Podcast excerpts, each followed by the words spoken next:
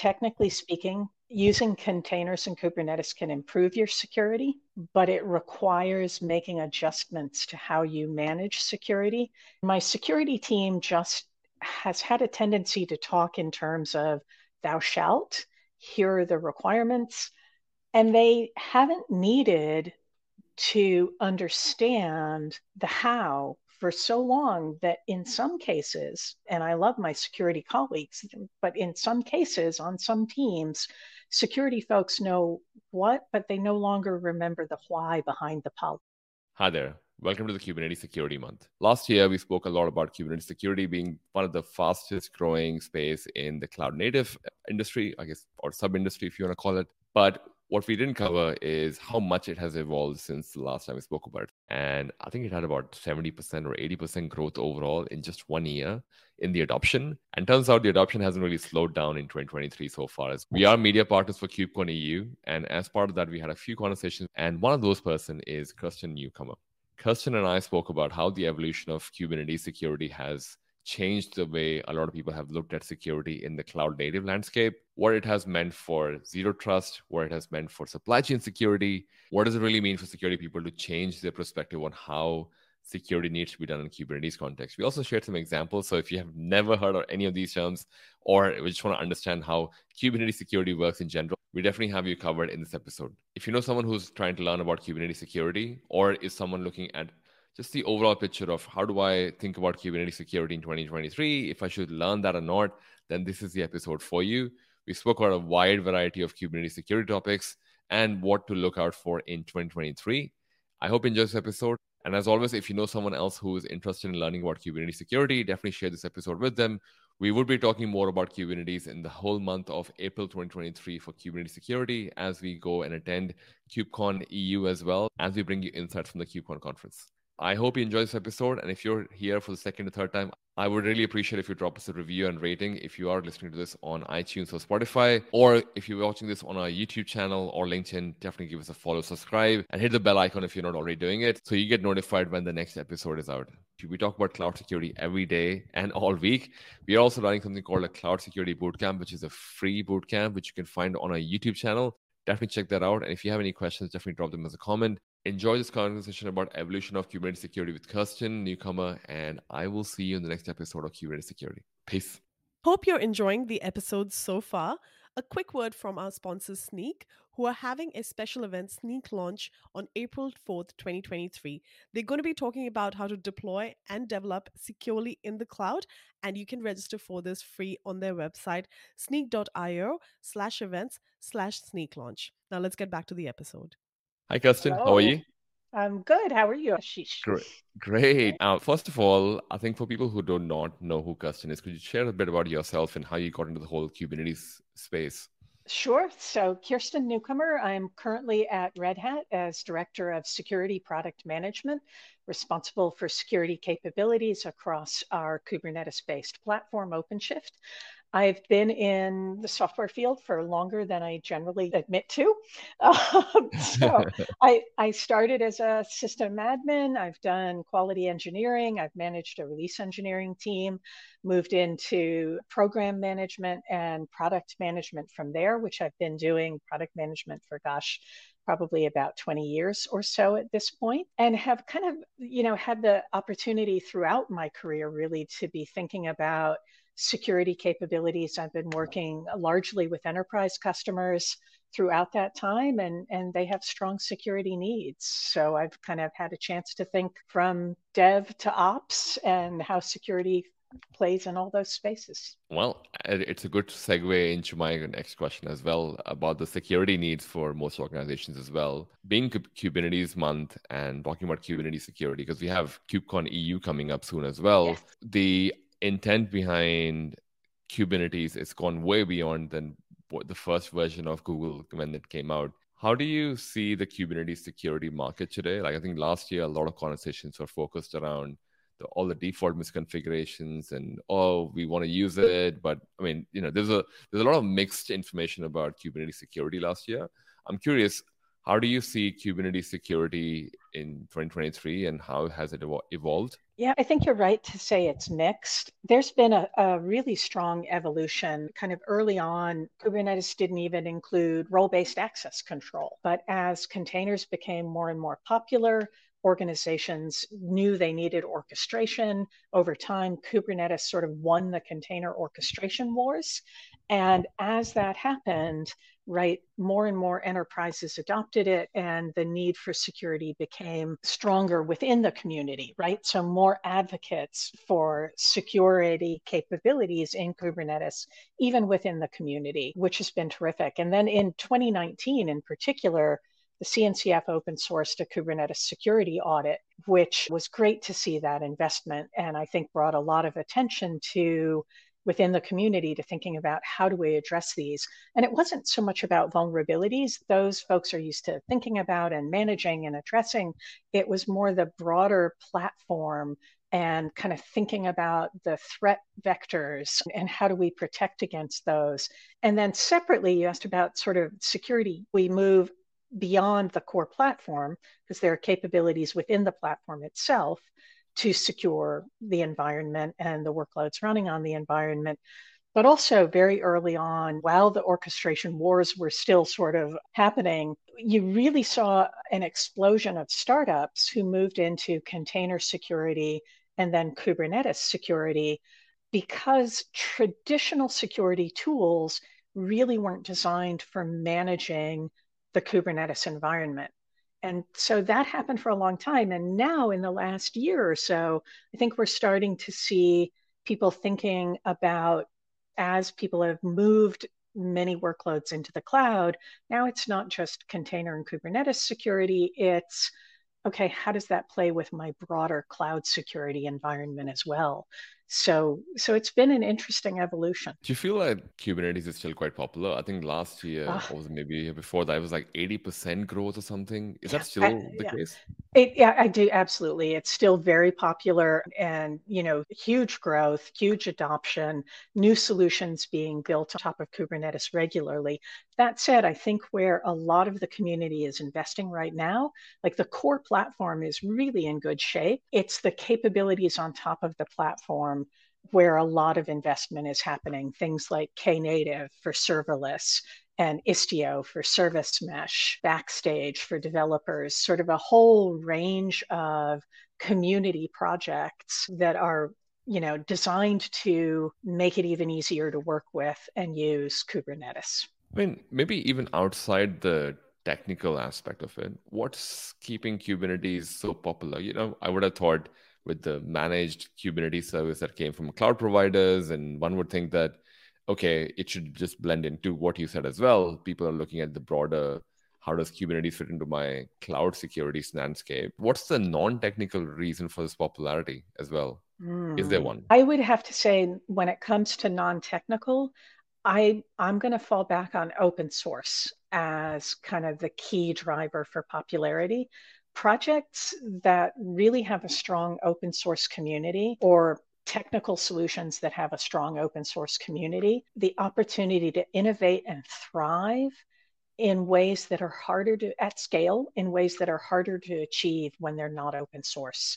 So I think that that was partly why Kube itself won the orchestration wars and why so many people are building upon it. It's just a very vibrant community. And there is that, you know, there's there's that opportunity to influence, whether you're an individual contributor, whether you're working at a company that's using Kubernetes, and, and therefore that's why you're engaged. It's become a skill set also that is transferable, because it is so popular, right? Just, I, I think open source makes a big difference. I think open source is, I almost feel like it's two sides of the same coin, where on one side, people are really forthcoming about open source, and the other side, they're almost, the first word that kind of comes to their mind is supply chain. And yes. I don't mean it in the context that I don't believe in it. I totally am an open source yeah. supporter, but I, I think maybe this is what makes security in the Kubernetes space a bit more challenging as well. Because I guess I'm curious, how widespread is the usage? Like, in what kind of industries have you seen Kubernetes, where one would not think Kubernetes would be used? Because a lot of people still yep. maybe have a bias like I do, where maybe only tech companies use it. Or is it yeah. only the case? No, I've seen it in, in tons of verticals. It's in financial, It's in telecommunications. A lot of five G networks, the core computing, are built on Kubernetes. It's expanding into radio access networks. There's Kubernetes at the edge. I see it in transportation. Organizations are building their solutions for managing, you know, when you're tracking your package delivery, right? A lot of those solutions are built on Kubernetes, delivered on Kube. Also, if I need to do the logistics for all of my, you know, what's the best way to distribute my packages, given all the places they're going, I see it in automotive, simulating connected car communications, pretty much anywhere there is software, air, the hospitality industry, airlines. I'm sure I'm going to forget something. It is pretty much everywhere I look. I think someone even mentioned it's being used in submarines as well. Yep, no doubt. It is, yeah, absolutely. This you could can probably have like, wait, yeah, submarine yeah. uses Kubernetes containers. On the, and... It's on the space station. Oh, wow. Yeah, yeah. It's, it's cool stuff. Yeah. Oh, wow. I mean, maybe no wonder that attracts a lot of people as well. They want to work on cool stuff rather than whatever the cloud is offering, I guess. But maybe another way to look at this is because to what you called out, it, if it's so widely used across multiple verticals and security has, I, I won't say hasn't embraced it. I would definitely say it looks at Kubernetes as another challenge because mm-hmm. the way it was described last year yeah. was, oh, Kubernetes yeah. is a data center within a data center. It's people finding another way to escape yeah. security. Like, what are some of the challenges in securing a Kubernetes container, out of curiosity, the way you see yeah. it? Maybe, and you can focus on, I guess, the soft part or the, the technical part, however you want to feel fit. Sure. I think, technically speaking, using containers in Kubernetes can improve your security, but it requires making adjustments to how you manage security. And I think some of the reasons for the skepticism is that we still have a split, like, it's not just about technology, to your point about the soft points, right? People and process matters too. And in some ways, you know, the explosion of containers and Kube into the tech world and the enterprise use kind of parallels what happened when virtual machines were first introduced. And everybody had to sort of scramble to wrap their brains around this new technology. And what does it mean to, from the security perspective, right? How do I tackle that? And it, the reality is that the principles, the same security principles apply, that same concept of, you know, ensuring that principle of least privilege is followed, that you want to manage authentication and authorization, integrity matters, you know, network security matters, running of privileged workloads, all of those principles are still the same. How you implement them is different. And many organizations over the years, they've developed structures of, especially enterprise organizations, right? If I'm not a small maybe cloud native tech company, I've got my app dev team, I've got my ops team, and I've got my security team. And my security team just has had a tendency to talk in terms of thou shalt, here are the requirements. And they haven't needed to understand the how for so long that in some cases, and I love my security colleagues, but in some cases on some teams, security folks know what, but they no longer remember the why behind the policy. And in order to make this shift, because the technology is different, you need different tools. You know, you can't just do perimeter-based security. Applications don't have static I P addresses in this world. So I need to know the why so that I can think through how to do this in a new environment and have a conversation. And, and while we've been talking as an industry for a long time about DevSecOps, it's still not quite there, right? DevOps is more present, DevSecOps not as much. And, and so really, and then you add in that a lot of organizations, especially during the pandemic, they started accelerating their move to cloud. And now I'm adding in kind of two layers of a sense of loss of control, right? So it's a new environment, a new technology that maybe I'm not as familiar with. How do I help my team meet the goals when I'm not as familiar?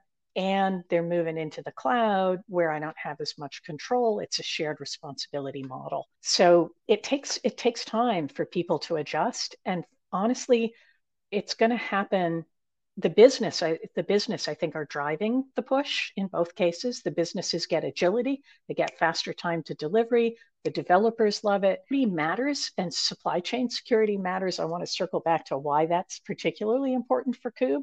But you have to figure out, how do I bring all of these teams together to make this happen? And that requires some change in culture, and that's sometimes the hardest thing. I love that also, because I don't think. Yeah. We were successful in doing DevSecOps for a long time, and now we have to do DevSecOps in cloud. We have to do DevSecOps in Kube as well. Yeah. What are some of the, because you know how you mentioned that the whole static I P address does not exist. I loved it also because it opens another, I guess, peels another layer for this conversation, which is what are some of the things that we have to unlearn as people who may have had a lot of experience in security, yeah. know exactly the fundamentals, know the principles, and to your point, maybe even know the why behind the policies. Yep. What are some things that people who may have not experienced it yet, what do yeah. they have to unlearn to work effectively in a Kube environment? One of the places I'd start, and it brings us back to supply chain security, is never patch a running container. So when you, if you're used to an environment where, like, we all want to apply, well, if you're in the security field, you want to apply those patches as quickly as you can to address newly discovered vulnerabilities. But we're used to being able to step in a traditional environment. I can step into a running environment, apply a patch, and move on. And maybe it takes, you know, a little bit longer for the app dev team to put that into their build process. If I'm running a containerized application in Kubernetes, and this is one of the key reasons people like Kubernetes, I can scale up, I can scale down. I do this in a declarative fashion. I've told Kube, I always want three instances of my web front end running at every time. If one of those goes down for some reason, what's going to happen is Kubernetes is going to notice, and it's going to deploy a new instance from the image. So if you patched that running instance, there's no guarantee that that patch is going to be stable, that, that it's going to like be there for a long time. You need to rebuild the container image with that patch built into it and then redeploy. And this is one of the reasons that DevOps, and therefore DevSecOps, becomes so important. And so now I need to work with both my ops team and my app dev team in new ways and figure out, how do I help them get this information early? It's part of the reason I think the conversation around shift left security has kind of been so much a part of, of Kubernetes conversations. But I also, I'm not going to find everything by shifting left, right? New vulnerabilities show up every day. So I also need to have a communication process for when something new shows up. How do I inform the dev team, right? So from my devs, my SecOps environment, push it back to DevSec, but they're the ones who are going to rebuild and redeploy. It's my app dev team or my DevOps team. And again, back to that kind of sense of lack of control. One of the ways I've seen organizations adapt to this is by doing everything as code. Right? Deployments as code. So yeah, I got to improve my C I C D process. I can't rely on manual stuff, but that whole approach to C I C D, to managing my apps, that can be used for my platform too. That can be used to manage my deployment of Kubernetes itself. And when I'm doing everything as code, I get auditability, traceability, all sorts of really interesting things that I used to just think were ops related.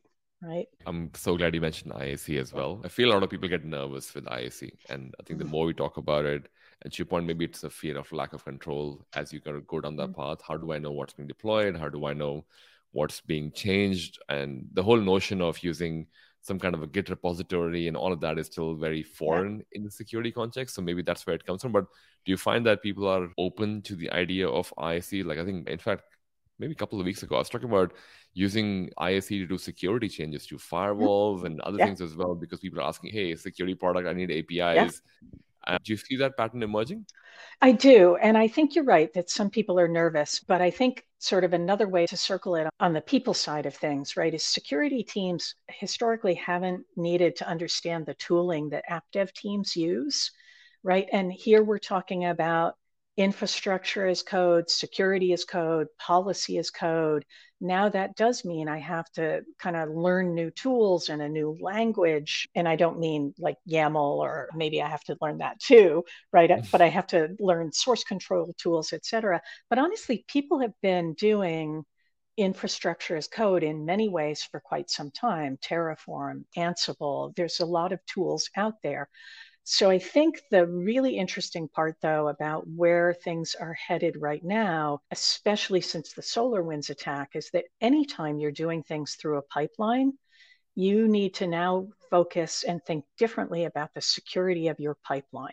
The wins with infrastructure as code, security as code, I get auditability, I get traceability of who made what changes when, I get version control.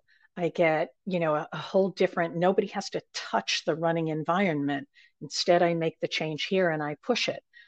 But that also means I need to be thinking about the integrity of my pipeline and the integrity of the code.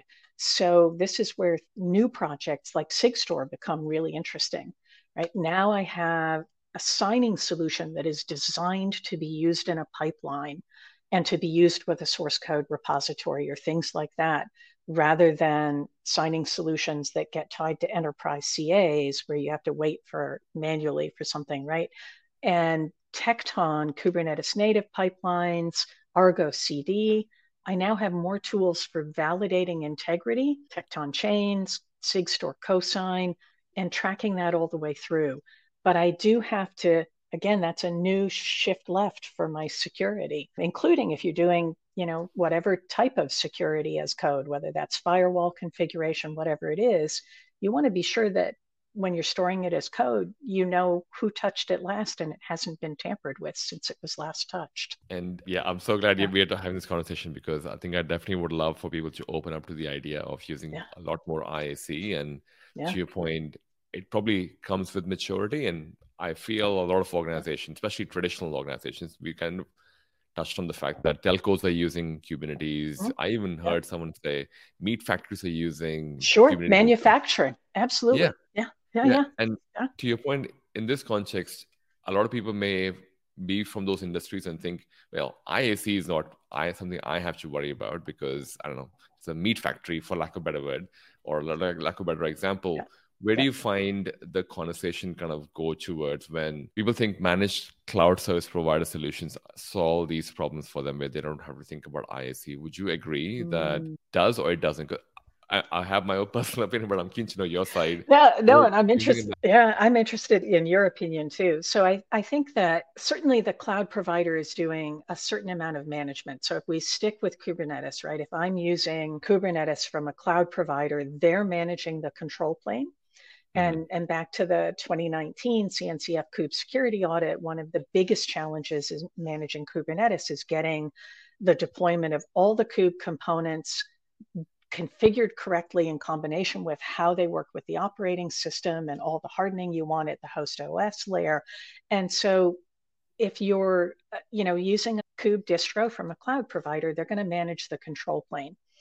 And they're going to deploy the worker nodes for you, right? But your applications, in the end, a running container is a process on a host operating system. And so you still have a shared responsibility here.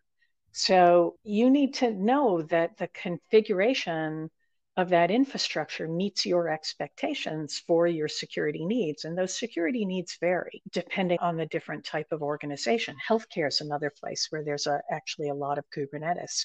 And I care a lot about privacy of my data. Also, so the infrastructure, you know, again, if I'm using stateful apps, which more and more organizations are, I might have a database running on Kubernetes. That means I've got some attached storage. So I still need to be thinking about how is that attached storage secured? How is the data managed?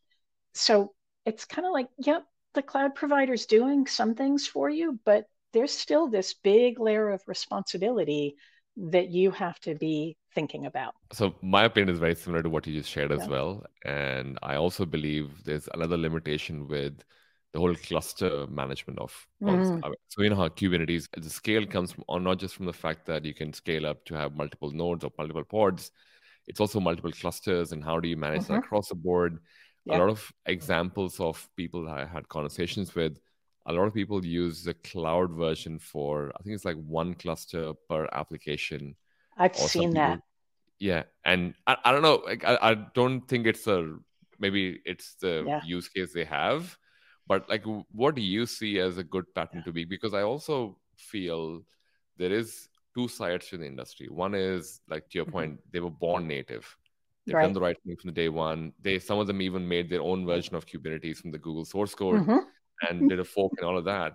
Yeah. And then there were the, I guess, for lack of a better word, they came in as stage two, and they started adopting the one versions from A W S, Azure, Google Cloud, mm-hmm. thinking Google Cloud would be the closest to mm-hmm. the core source, yeah. source code. Do you see the line between maturity of these organizations in terms of how would you describe for people who may be from one of those organizations on the right, which is stage two, what does a mature Kubernetes practice look like? I mean, we don't have to go like full large scale, but I'm just curious from an example perspective, where do you see the deployments to be more mature? Like, what would be an example of it, so that people who are working on one cluster and where they have put every application in there, instead of having a separate application as well, where do you see as a as a patterns for mm. if you were to put this on a scale, with maturity, least maturity being on the left and the most mature mm. being on the right? What are some of the examples of yeah. it? I'm not sure I'm going to answer it exactly the way you phrased it, so you can redirect me if needed. But yeah. but I think you're absolutely right. I have seen, especially when organizations adopt Kube from a cloud provider, those Kubernetes distros are generally designed as single tenant systems. That's kind of, if you care about security or management, you're going to be thinking about it that way. And to your point, if somebody's trying to get around, you know, restrictions in an organization, they might get approval for, oh yeah, that app's okay because it's not as important to the business. You can go put that in the cloud. And so these individual teams kind of go do their own thing and have their own clusters. One of the real challenges, though, is that each of those clusters has its own control plane, and you start having your costs go up, right? You're, you know, instead of, whereas an organization that's able to take advantage of a multi-cluster environment, they can have one control plane with multiple different teams from their organization using that same cluster, as long as they are doing the appropriate R B A C and micro-segmentation with Kubernetes network policies. Typically, you need to understand more about how to secure, how to use Kubernetes to secure Kubernetes to do a multi-cluster deployment. So when we circle back to your maturity, you're thinking around maturity, in some ways, you really have to be more mature with Kubernetes to do the multi-cluster work. There's kind of a, another pattern too, right? So there can still be good reasons to have separate clusters. Maybe I have some apps that require P C I D S S compliance.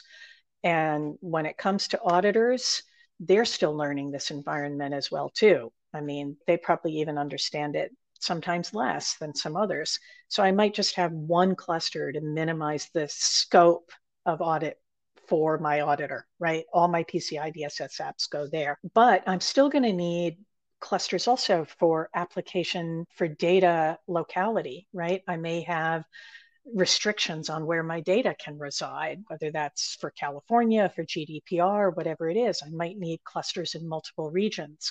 So even if I'm really good at multi-tenancy and I understand all of that, I may wind up with multiple Kube clusters, which means that now I have to start thinking about, how do I apply security and governance across all of those clusters? And how do I do that in an auditable way and a manageable way at scale? And so I think when we really get mature, it's when now organizations are investing in multi-cluster management solutions and multi-cluster security solution, because they've got reasons for that, legitimate, you know, governance reasons for that separation, or had to have multiple clusters. I'm glad you mentioned governance and compliance.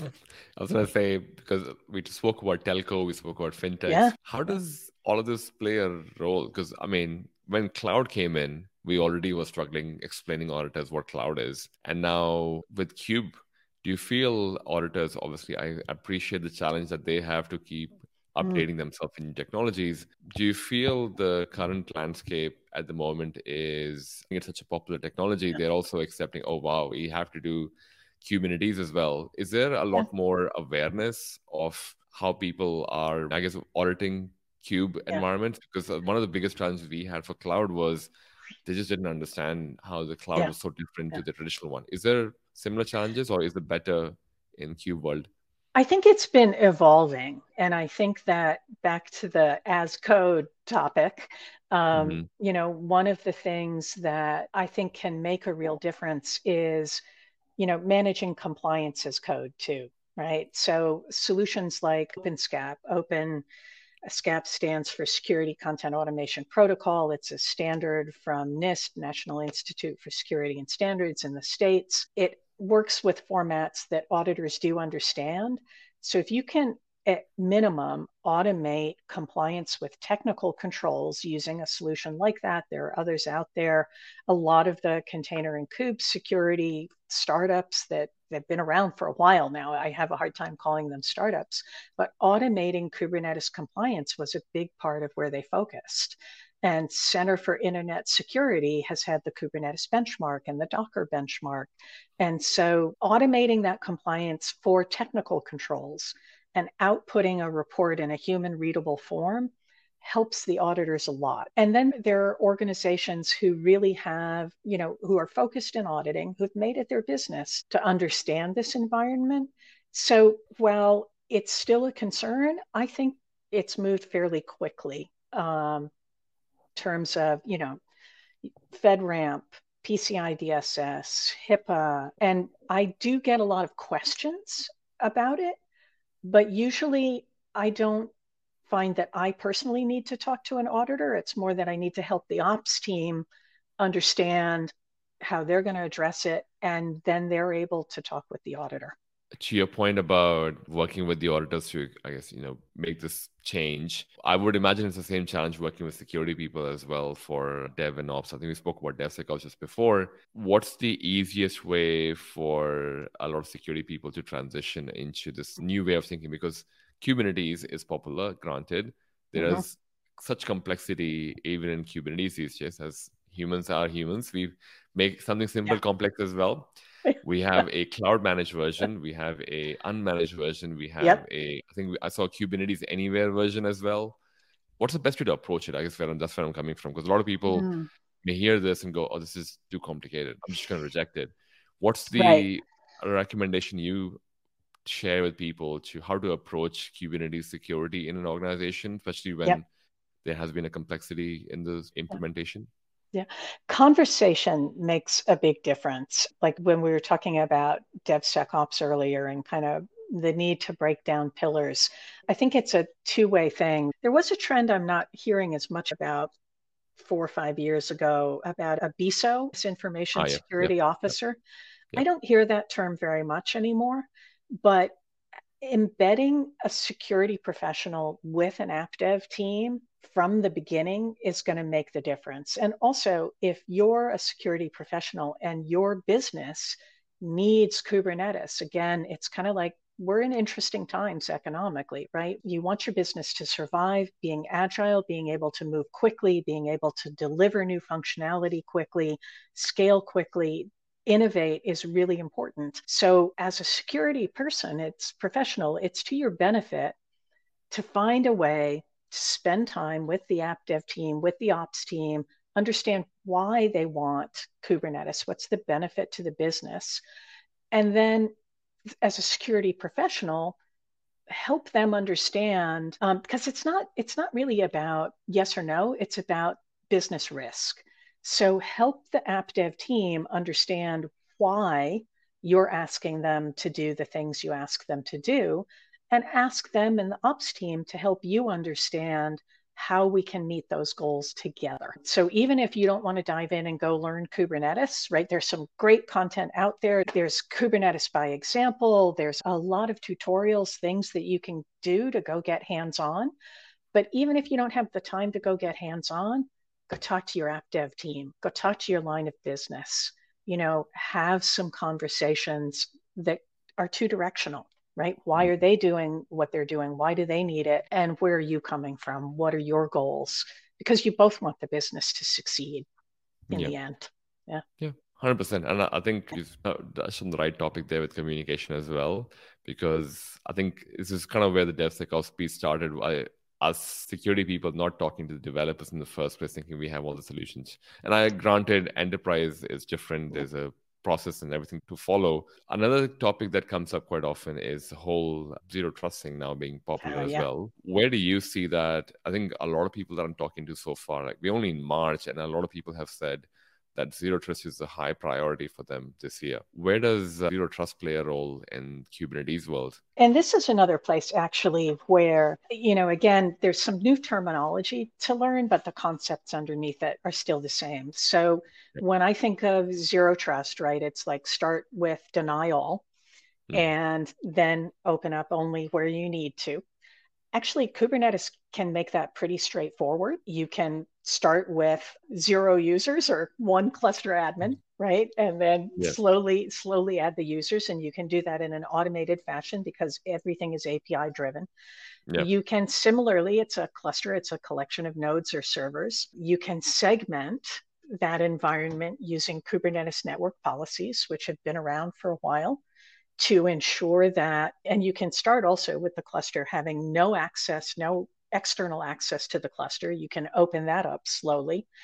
Kubernetes network policies are still a work in progress in some ways, and they're pretty complex to use, but they do give you microsegmentation and then finding solutions that help make recommendations for you. And there are tools emerging that help make better recommendations on your network policies, or even going a layer above and using something like Istio to ensure that I'm doing, I'm encrypting pod-to-pod traffic by default. And I'm doing that layer seven security with something like Istio.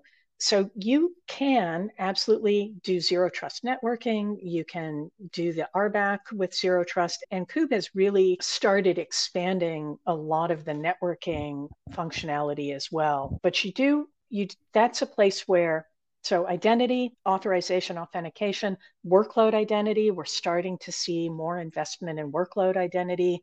Solutions like Spiffy and Spire and how they connect to cloud workloads or cloud services, right? How do I connect my, my workload running on Kube to that cloud service? Integrity, we talked about Sigstore earlier. There's also quite some investment in the community in confidential computing and confidential containers, and then attestation at the host operating system level. And this is a place too where there's some advantages in cloud when it comes to confidential computing, because you need attestation services. Different chipsets can have different attestation solutions.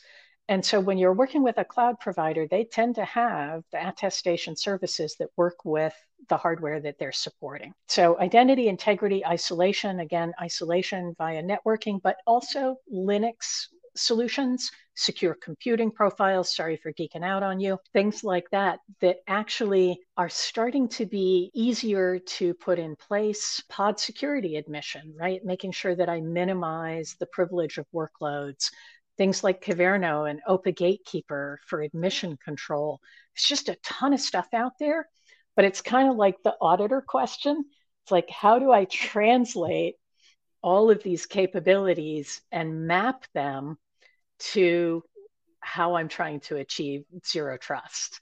It's doable, but it's giving me a great idea for a there's probably a white paper out there on it already, but I, I'm thinking, oh, maybe we need another one. I think so. I, I definitely feel there's yeah. a need for a white paper in the zero trust space because, I mean, I, zero trust as a concept or a topic itself is still evolving, yeah. as a lot of people yes. would say. Like we've done parts of it, and with now S B O M and everything else kind of mm. being popular as well, mm-hmm. and I'm just throwing another acronym as security people do, just throw another acronym into the conversation.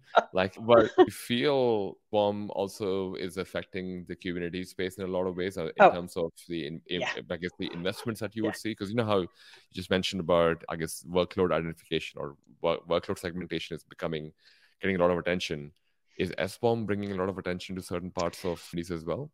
Yeah, the interesting thing about S BOMs and Software Bill of Materials, for anybody who hasn't heard the acronym who's listening, but I think this audience will have heard. I was at C N C F VCon in Seattle in February, and mm-hmm. S BOMs were a big topic of conversation. For me, it's fun because actually Software Bill of Materials have been around for fifteen or twenty more years. They were primarily a focus for folks who were trying to ensure that they weren't violating the G P L license, open source license.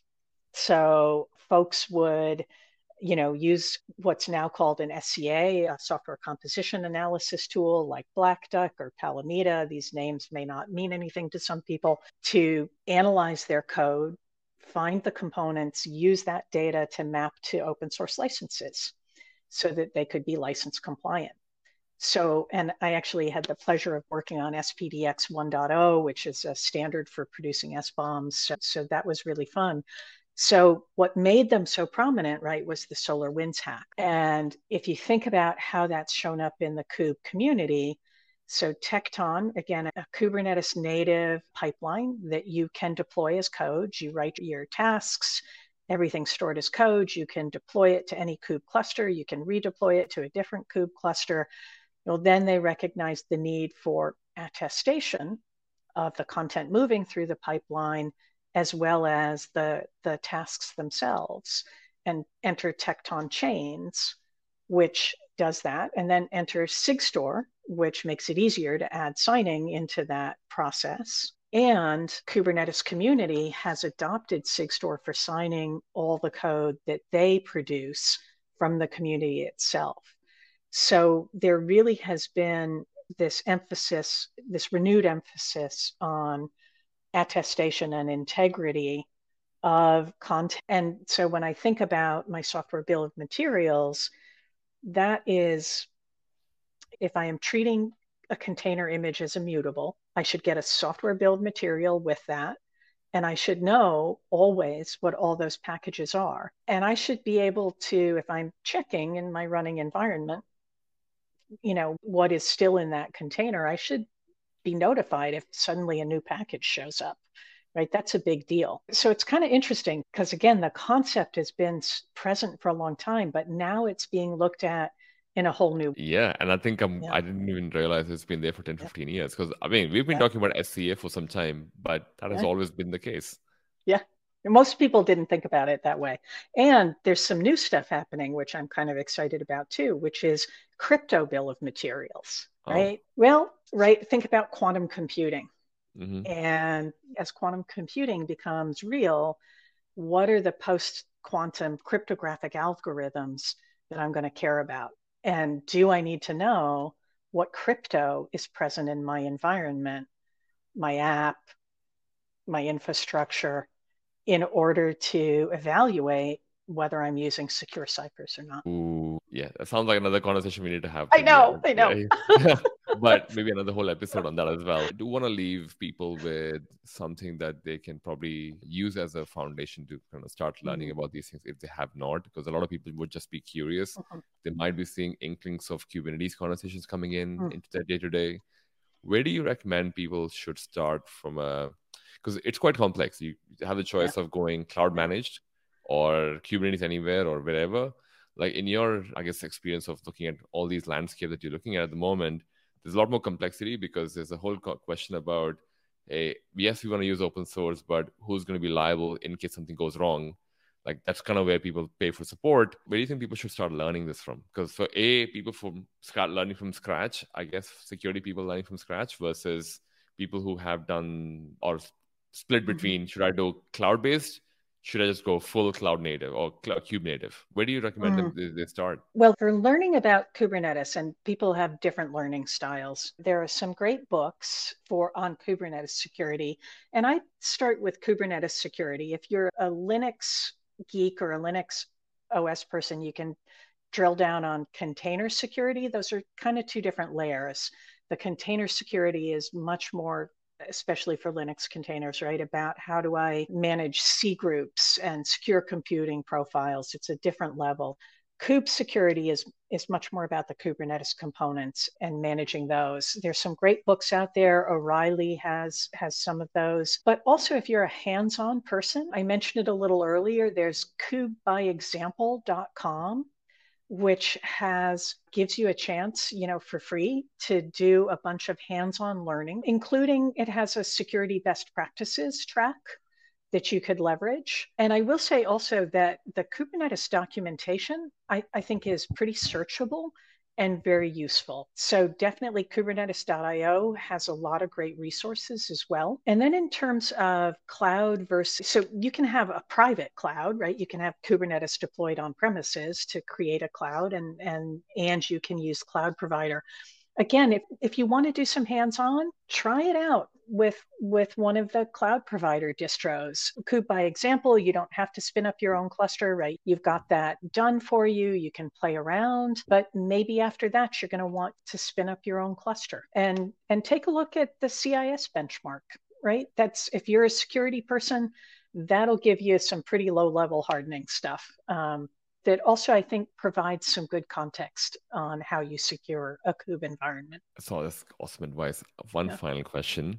Where do you see the, I guess, emerging pattern between a cloud-managed Kubernetes versus people still going, I can be cloud agnostic. I'm just going to make my little cluster and keep, you know, keep migrating that from Google, Microsoft, Apple, yeah. private cloud, wherever. Is there a pattern that you're seeing emerge? So the folks who are going to do their own Kube and move it around, I don't think that's going to last because it's really not cost effective, right? So either you're going to look for a Kubernetes distribution that you can use across those clouds, or you're going to wind up working with Kubernetes on one cloud or multiple clouds, but their own Kube distro. Right? Because because it kind of, it starts to become, the value is in the workloads. And why would, you know, so you want to spend your time building your apps rather than maintaining the platform. And there are a lot of people out there to help you maintain the platform. Yep. Yep. one hundred percent. And thank yeah. you for calling it out as well. A great answer. I one hundred percent agree as well. To your point about the app is what we're trying to protect. We're not trying to build a new technology. We're just trying to make sure the app can go yeah. faster and still be secure as it's being deployed as well. So thank you so much for all the information yeah. as well. And I definitely enjoyed the conversation. But maybe people who want to continue having the conversation about Kubernetes security and the evolution of it with yourself, where can they find you on the internet? Mostly I'm on YouTube. There are a bunch of recordings on YouTube. I'm on LinkedIn. Apologies, folks, I don't do Twitter. So, but I'm definitely Is anyone doing on Twitter? LinkedIn. I don't know who does Twitter anymore. Cool. So it's, uh, I would put your LinkedIn link onto the show notes as well. But thank you Great. so much for coming on awesome. the show. I really appreciate this. And I'm looking forward to having these conversations again. Great. Thank you, Ashish. It was wonderful. So.